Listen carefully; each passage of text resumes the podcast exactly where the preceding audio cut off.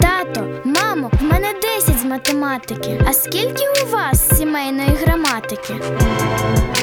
Абетка шлюбу. На радіо, радіо. Г- г- Голос надії. Абетка шлюбу найкраща із наук. Слухайте уважно. Анжело Поліщук. Аби скласти іспит з сімейної граматики на відмінно, подбайте, друзі, про подолання незгод мирним шляхом. Подружні відносини не завжди бувають гладкими, рівними і стабільними, як би це не здавалося при першому погляді на сімейну пару збоку. У відносинах між подружжям іноді виникають проблеми, і партнери повинні шукати шляхи вирішення цих проблем. Найчастіше подружжя не може знайти правильне рішення самостійно. Не завжди допомагають і поради. Сімейні стосунки є глибоко особистими і суб'єктивними, і те, що діє в одних людей, практично не підходить іншим. Якщо ви вирішили звернутися за допомогою до сторонньої людини, то краще, якщо ця людина буде вам добре знайома, викликатиме у вас довіру і повагу.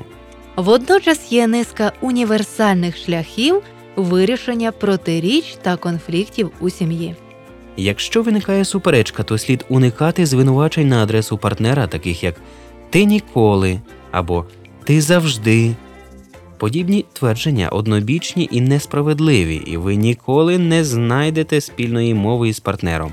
Ви повинні думати про позитивні шляхи розв'язання суперечки та використовувати твердження від свого імені. Я думаю, я гніваюсь. Ніколи не забувайте, що успішні відносини вимагають зусиль обох партнерів. Відносини це завжди спільна робота. Існує один чудовий метод. Запишіть усе на папері, що вам подобається у партнері, і перечитуйте, коли у ваших стосунках з'являється напруженість. Це психологічно налаштує вас на приємні спогади пережитого і позитивне рішення проблеми, яка виникла. Скористайтеся електронною поштою або надішліть смс-повідомлення партнерові з простим текстом Я тебе кохаю. Цей маленький жест може зробити дуже багато, повірте. Якщо ви зважилися на серйозну розмову із партнером, то вибирайте для цього найбільш вдалий час. Не потрібно починати серйозну розмову, якщо супутник втомився, роздратований або погано себе почуває. Так само можна проаналізувати поведінку сімейних пар, які вас оточують, подивитися, що є позитивного в їхніх взаєминах. Зауважте, друзі, якщо ви дійсно любите свого партнера, то необхідно йти на поступки, підлаштовуватися до нього. Якщо і ваш партнер поводитиметься так само, то це буде чудово. Стосунки, освячені Богом, запорука міцної сім'ї та родини. Абетка шлюбу.